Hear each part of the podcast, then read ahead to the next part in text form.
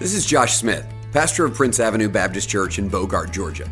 Our mission at Prince is simple leading people to trust and follow Jesus. And it's our hope that this sermon would help accomplish that mission. For more information about our church, visit us at pabc.org.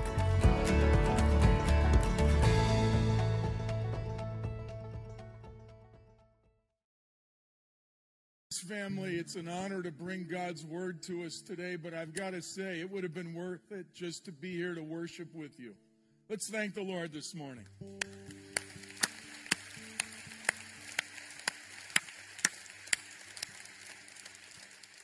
Please be seated. I know your pastor certainly elevates and honors the preaching of the Word of God, and so it is a blessing to be invited to bring the Word of God to you. I understand you've got a great pastor. I thought I'd better come and check it out. But have you met your pastor's wife? Now, she's really something. Amen.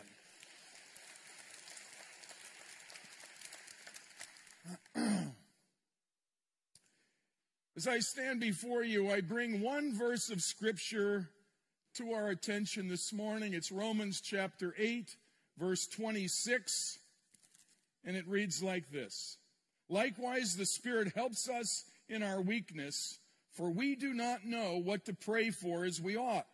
But the Spirit Himself intercedes for us with groaning too deep for words.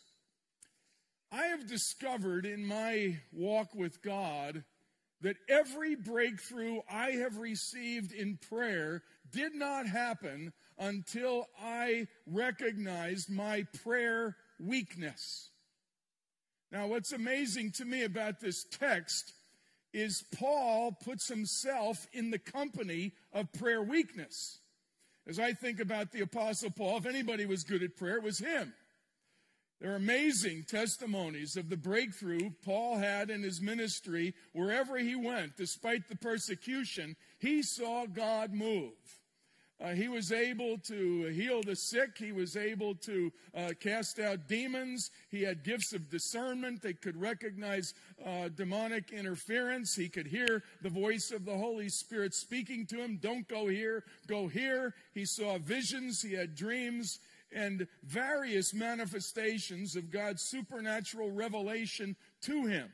Clearly, he was a man of prayer, and yet he includes himself that the Spirit helps us in our weakness, for we do not know what to pray for. Paul considered himself as one who had prayer weakness. He was able to do it because the disciples obviously had prayer weakness. Uh, it was in Luke chapter 11, verse 1. It says, On one occasion, uh, Jesus was praying in a certain place. And when he was finished praying, his disciples came and said, Lord, teach us to pray. That was a breakthrough moment for the disciples because for the first time, having been, in a sense, spoon fed by Jesus, now for the first time they're coming and asking, Would you teach us to pray? It was a pivotal moment in their development. But despite living with Jesus for three years, of being mentored by Jesus for these three years, despite that, when it came to the end, they could not pray one hour. And Jesus kept coming and waking them up. Could you not watch with me one hour? So the disciples clearly had prayer weakness. Um, I discovered my prayer weakness early in my ministry. I was a pastor six months, and in the middle of the night, I wake up with excruciating chest pains, shortness of breath. I thought I was dying. My wife thought, she, thought I was dying. She dials 911. They rushed me to the hospital, and I was diagnosed with two problems. I had heart fibrillation, which is when your heart beats so fast it's not really effectively pumping blood. And the other problem was acid indigestion, uh, heartburn. Uh, like um, Mount Vesuvius going off inside my chest cavity. Anybody had that in the middle of the night? You wake up with that. You think, oh my word, what's happening? Uh, well, that was caused That was easy to diagnose. That was caused because at midnight I had had onion rings and a Diet Coke. That was not a good idea. But the other problem was my cardiologist, after running a number of tests, said, Fred, if you want to live to be 30, you need to slow down. You see, I wanted to grow my church even if it killed me, and it almost did. My church had tripled in only six months. We went from 23 members to about uh, 90 some. So it's not saying much, but I was working as hard as I could to make it happen. And the Lord spoke to me and He said, Fred, you're working too hard and praying too little. And that was a, was a breaking point in my life, but it was also a time when I acknowledged my prayer weakness as a pastor. And the Lord said, Fred, how can you build a praying church if you aren't, don't even have a prayer life yourself? And it was a turning point. The second time in my life where this was so noticeable was in my marriage. Now, I'd been married at this point for 11 years. As of today, I'm, uh, this is not my anniversary, but I'm now married over 46 years. But I was 11 years in, and I was not praying consistently with my wife. Now, she was very nice about it, but she would point this out to me. Um, Fred, I'd like to pray with you. I'd like to pray just the two of us. And I don't know, there was something in me that was like, oh, I don't know. And I would say things like, well, when we're together at breakfast, we pray. We pray at lunch. When we're together, we pray at dinner. That's three times a day. What more do you want? You know, we bless the food. And she says, No, I just want to pray with you.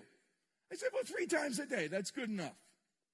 And then I, I, I saw in the scriptures very clearly in 1 Peter 3, verse 7, it says, Husbands, live considerately with your wives, bestowing honor on the woman as the weaker vessel, for you are joint heirs of the grace of life, so that your prayers will not be hindered.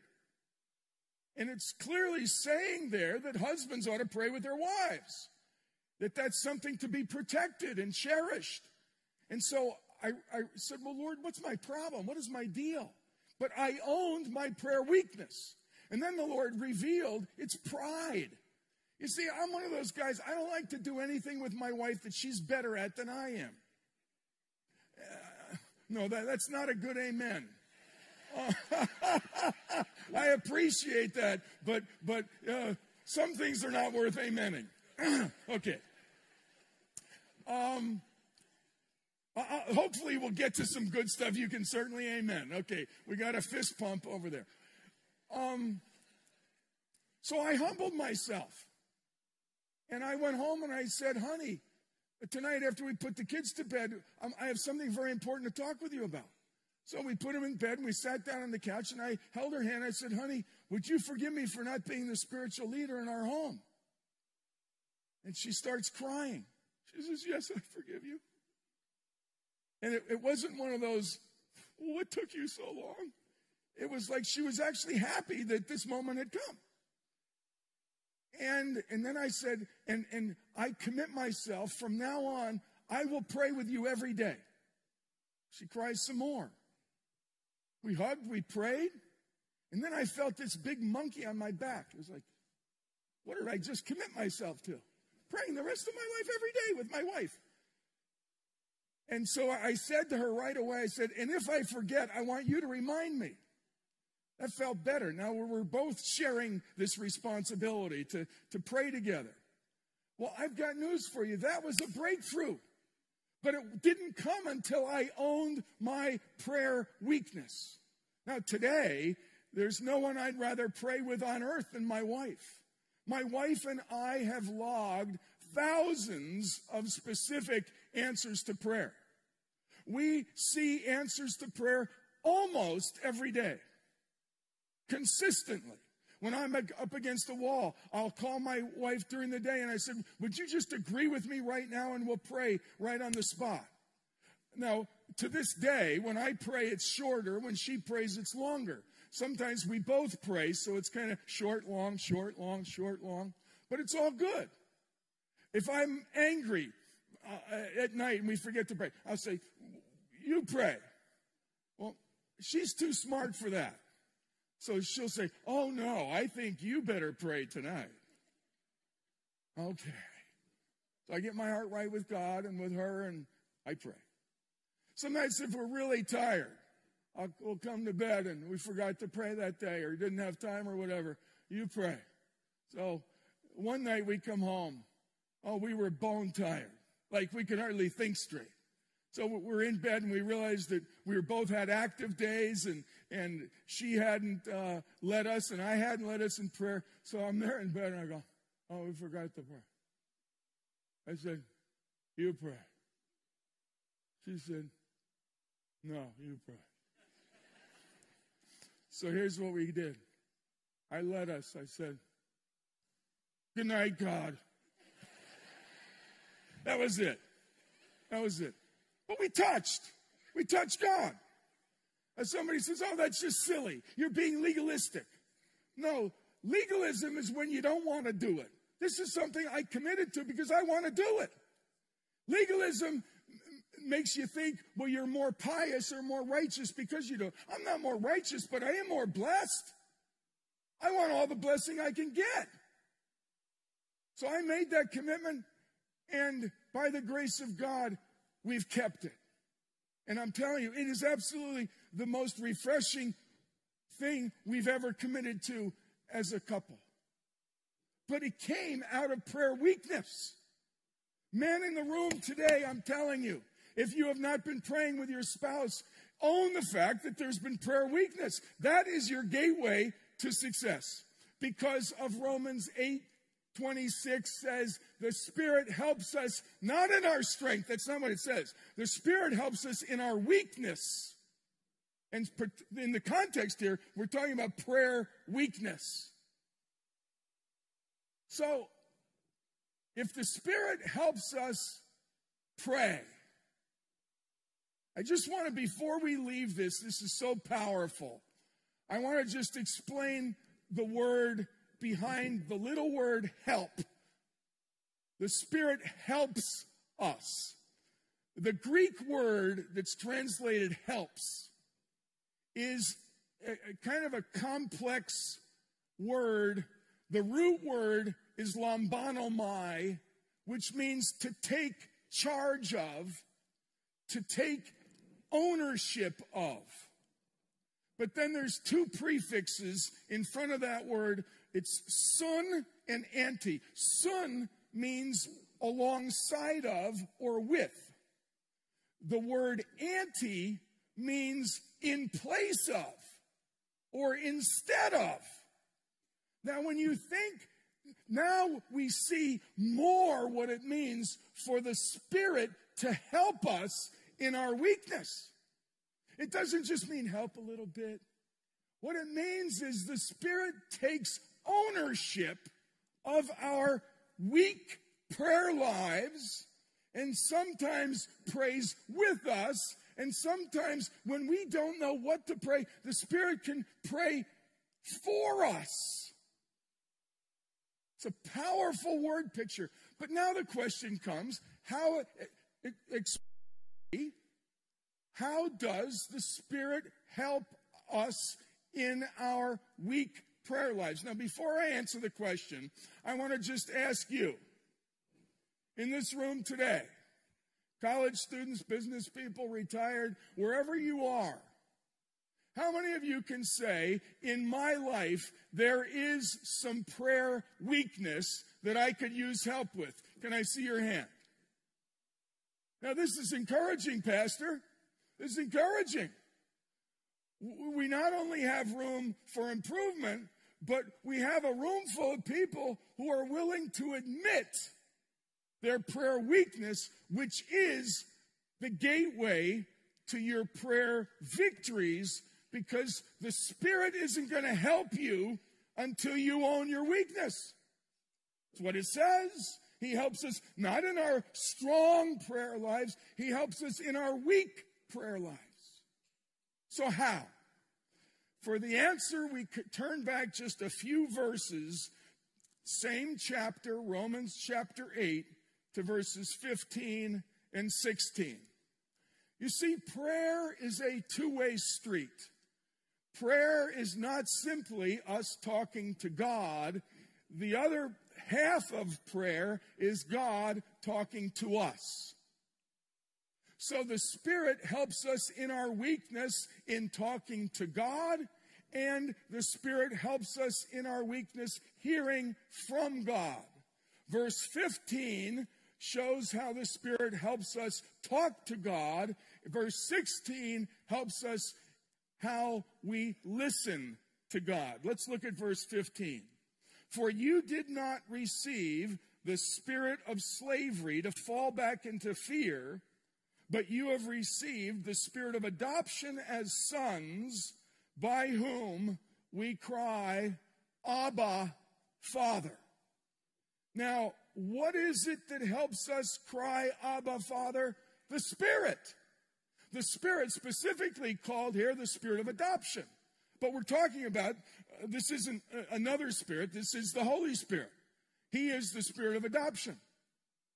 Now, when the, the, the Holy Spirit helps us in our weakness talk to the Father, what the Spirit does is enable us to cry, Abba, Father. Now, the word Abba, most of us know, is actually an Aramaic root. It's the same in Hebrew, but it's the first word that a baby makes uh, in, in that context. For us, it's dada, or in some rare cases, mama. And why is it kids always say dada first? I don't know. It's usually that way. Yeah, I mean, it's, it's the, the parents egging them on. Dada, dad, dad. This is what the Holy Spirit does. He eggs us on. He loves to hear us say his name. Abba. Now, dada requires two syllables. And Abba is, is in a, you could say two syllables, but it's easier, and I'll tell you why. The first noise that comes out of the vocal cords, the easiest sound is ah. And all you have to add to that is the close of your lips once. Abba. That's it. It's the simplest formation of a full word beyond a sound. Ah is a sound, but Abba. And the Spirit gets us to say from deep within us, down where we're born again, to say Abba. Now, I always thought that this verse was only for brand new Christians. I always thought, well, you know, when you're born again, you cry Abba, but then you grow up and you, you don't say Abba anymore.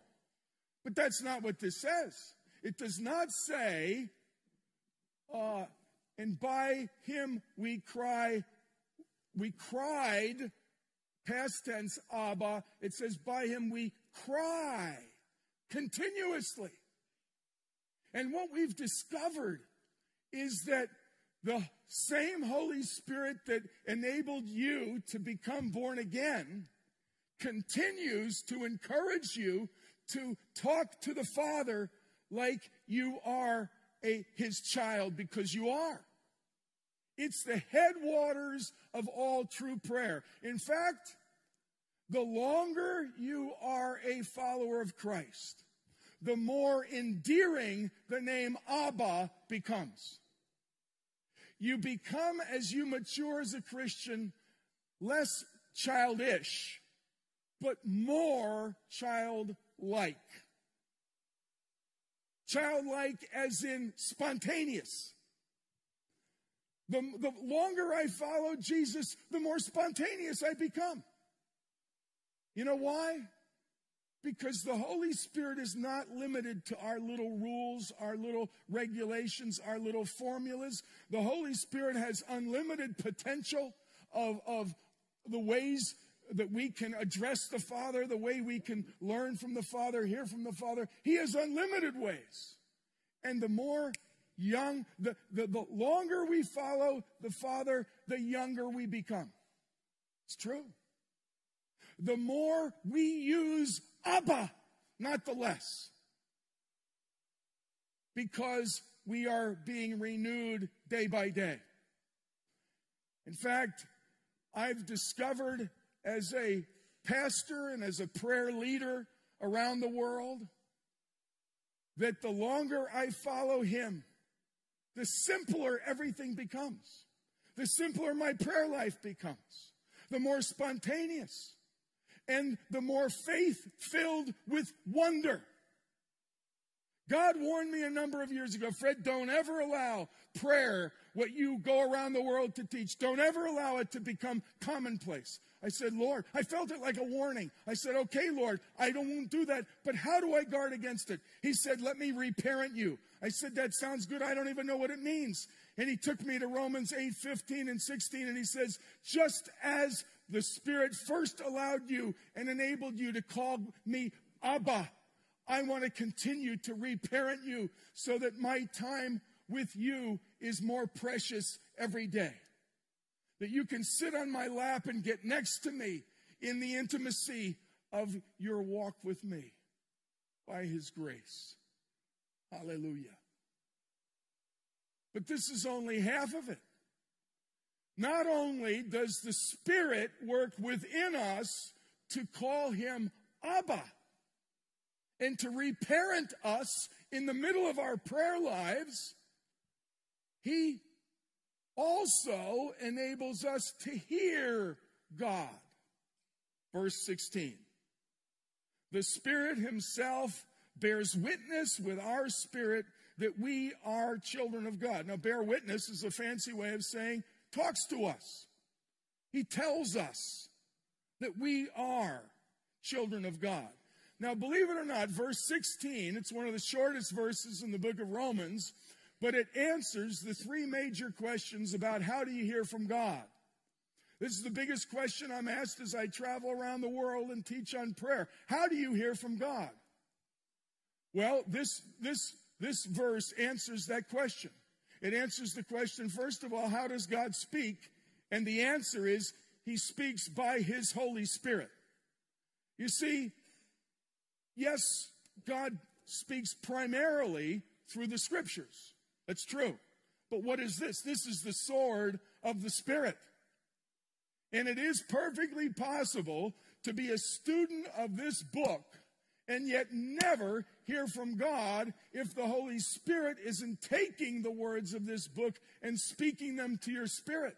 The only way to ever hear from God in the Bible or outside the Bible is by the Holy Spirit. Now, what does the Holy Spirit primarily do? What is his function? This is important. The primary function of the Holy Spirit is to glorify Christ. It says that at the end of uh, uh, the Gospel of John, verse uh, chapter 15, it says there that he, the Holy Spirit, will glorify me. And in chapter 16 of John's gospel, it says, He will take what is mine and make it known to you. So follow this. Sometimes we, as Bible believing Christians, can be afraid of the Holy Spirit. Why, my friend, we are not we are not the monotheists who only accept that there is, is a deity who is singular in personhood. We are Trinitarian.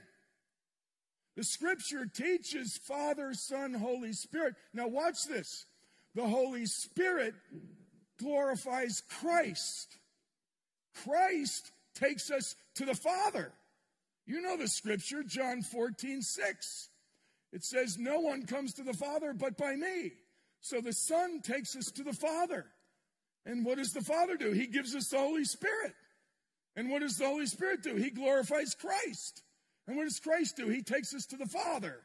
And what does the Father do? He gives us the Holy Spirit. What does the Holy Spirit do? He glorifies Christ. And what does Christ do? He takes us to the Father.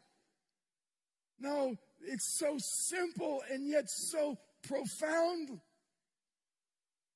but when it comes to our weakness, it's the Holy Spirit who helps us in our weakness Because ultimately in prayer, what we want to do is connect with Christ and for Christ to take us to the Father.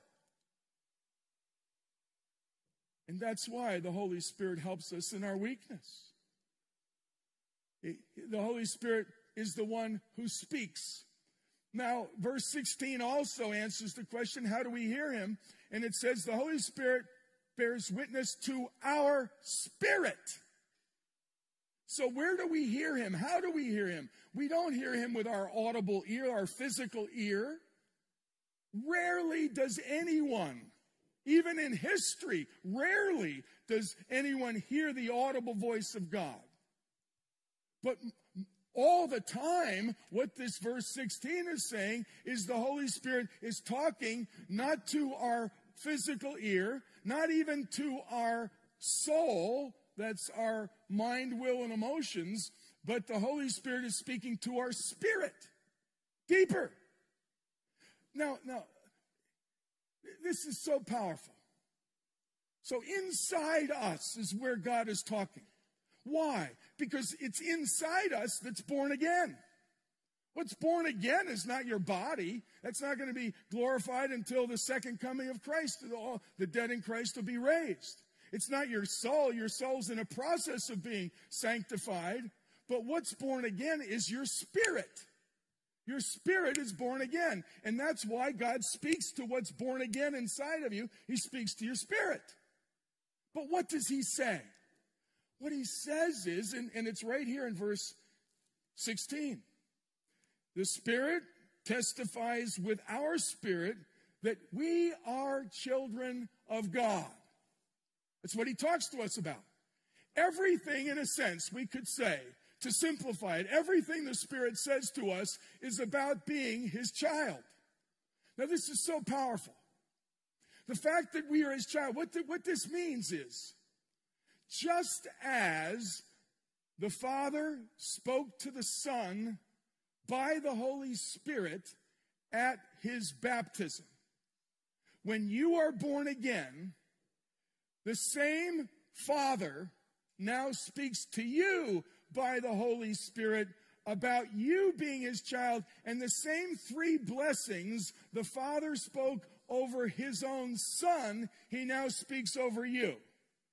And what were they? You are my Son, whom I love. With you I am well pleased. But what we've come to see is this is the blessing of acceptance. You are my son. The blessing of affection, whom I love. The blessing of affirmation, with you I am well pleased. And so when God speaks to you, he, he, he says things like, You're my child. You belong to me. I'm looking out for you. I will never leave you or forsake you. You are mine. You're never alone. When you went through your divorce, when, you, when your child died at an untimely time, and, and you went through that heartache, I did not abandon you. I am with you because you're my child, you're my son, you're my daughter. That's what the Spirit is saying to you. And I love you. Nothing can separate you from my love. That's what the Lord's saying to you. And then when you begin to serve and you become active as a, as a follower of Christ, the Holy Spirit is full of attaboys. You, with you, I am well pleased. I appreciate your service.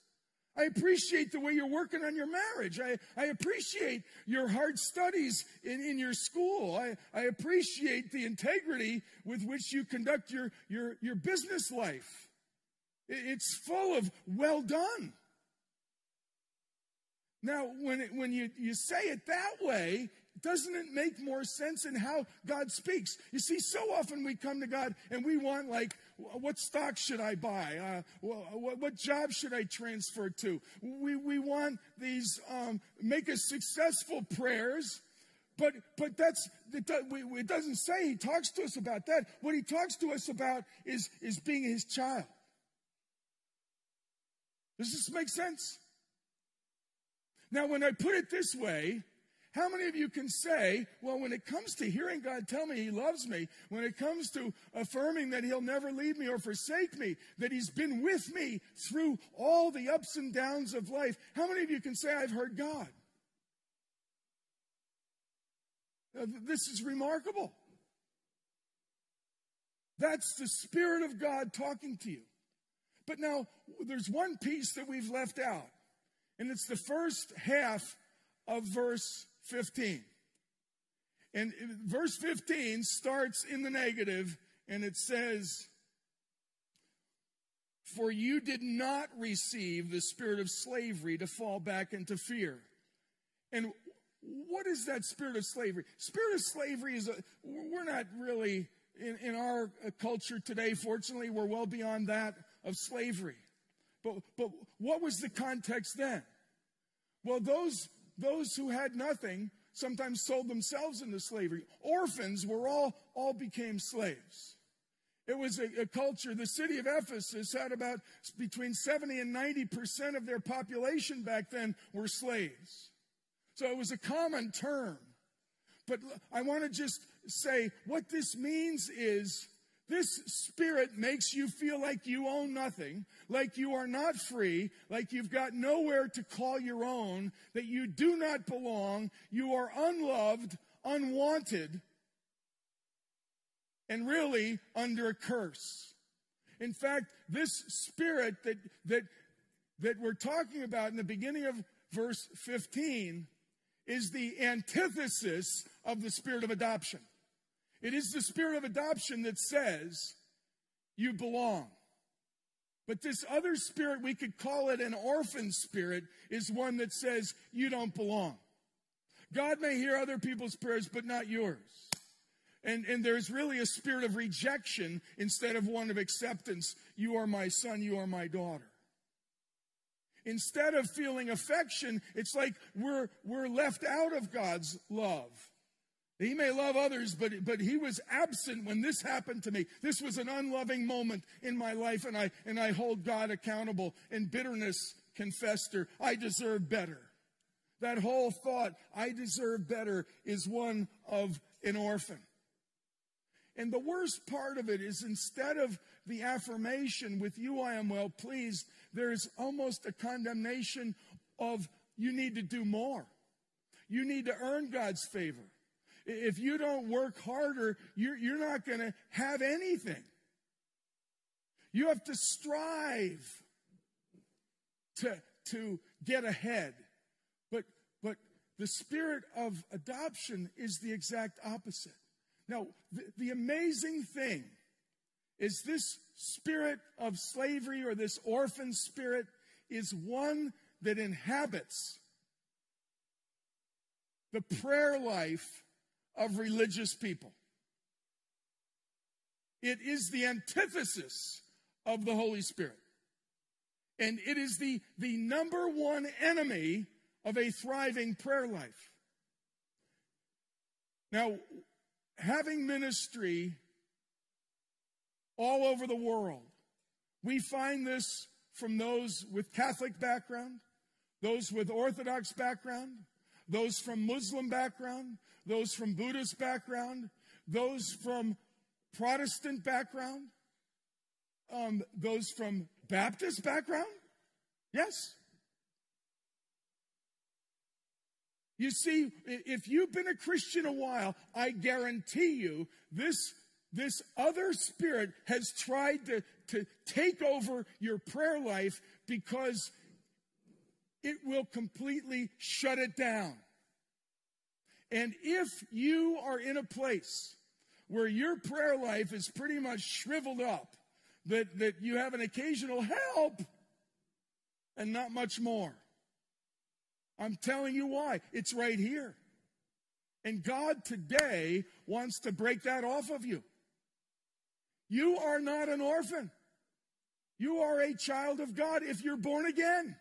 If you have trusted Christ, He wants you in your prayer life to receive this Holy Spirit of adoption. And daily, He wants to say to you, You are mine. I love you. With you, I am well pleased. But it so often starts with breaking off this orphan voice. Now, when we're talking about this orphan voice, I just want to make it more personal. I want to ask you a question. When it comes to your prayer life, How many of you have had the thought go through your mind, God answers other people's prayer, but, but he's not going to answer mine? How many of you have had that thought? Uh, some people are good at prayer. I'm just not, not any good. I'm just, I'm just, I'm never going to make it. That obviously is not the voice of God. The, the voice of God, the Spirit of God is a praying spirit. And that spirit lives in you. So if your prayer life is dominated by, I can't, I'll never make it, you're listening to the wrong voice. And today, we want to break that off. Would you stand with me right now, please? I want to move us toward engagement. Now, before I leave us, lead us in prayer, I'd like everyone to stand, please. I want to ask you a question. When it comes to this other voice, your prayer life is shabby and it's never going to change. Or the thought, I deserve better. God was not there when this happened. Or the thought that He loves others more than He loves me. How many of you can say, I have recognized in my life the voice of the orphan? I want to see your hands. Let me see your hands. Thank you. What you're admitting to is a prayer weakness. Father, this is a holy moment. Lord, it's not my preaching, but it is your word and it is your spirit that can give a group like this the vulnerability to humble themselves almost unanimously and to say, I have heard that orphan voice that makes me strive or feel like a loser in prayer. Really, a hopelessness. Father, thank you for loving us enough to reveal this and for loving us enough this morning to point this out to us so that the truth can set us free. Father, thank you for sending the Holy Spirit who helps us in our prayer weakness. My friend, if you're in third grade, or you're 93, or anywhere in between,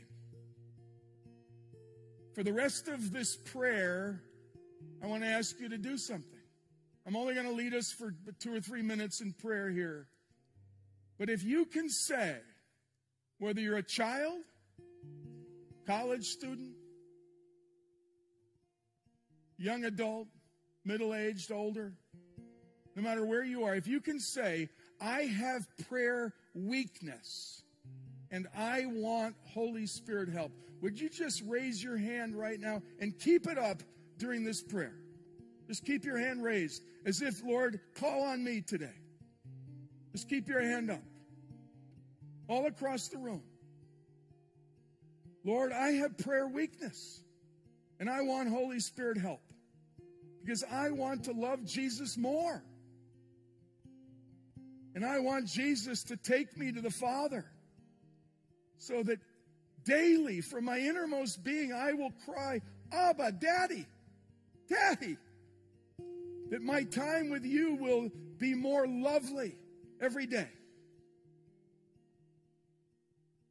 I stand before you. Just keep your hand up. So, right now, pray this prayer with me.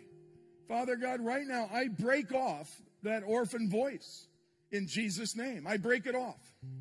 In fact, just take that hand and like hit your shoulder like you're swatting off dandruff. Just, just say, I shake off, I break off that orphan voice. No more. I don't take that anymore. It didn't come from you. I don't want it. In Jesus' name. Now get your hand back up again. Father, right now, I affirm that because I'm born again, I have the spirit of adoption. I have the Holy Spirit of prayer. The Lord, I'm a candidate for you, your help for you to come and take charge of my weakness in prayer and develop an intimacy in my prayer time, whether it's five minutes a day or an hour or whatever it is, that in my weakness, you will help me talk to you and hear from you. I receive your help this morning. In Jesus' name. Hallelujah. Thank you, Lord. Thank you, Lord. Father, I just loosen this room, the blessing of the Lord, that each one would Uh, hear you say, I love you, you're my daughter, you're my son, with you I am well pleased. That, Father, that, that those who felt on the outside looking in would know the, the, the, the, the gathering of the Holy Spirit to meet with you in prayer. That the mystique of prayer would be broken off. That, the, the, the, that even the, the, the religious nature of prayer, even our formulas, our laws, our rules, uh, Lord, you have so many new things to give to us as a people. And we want you to do that. And Lord, thank you that every believer is a praying Christian. Every home is a praying home. Lord, to, to ignite prayer in marriages and throughout the life of Prince Avenue. Fill this place to make it your house of prayer. We thank you, Father, in Jesus' name. Thanks so much for taking the time to listen to this sermon. May you trust and follow Jesus more and lead others to do the same. For more information, visit us at pabc.org.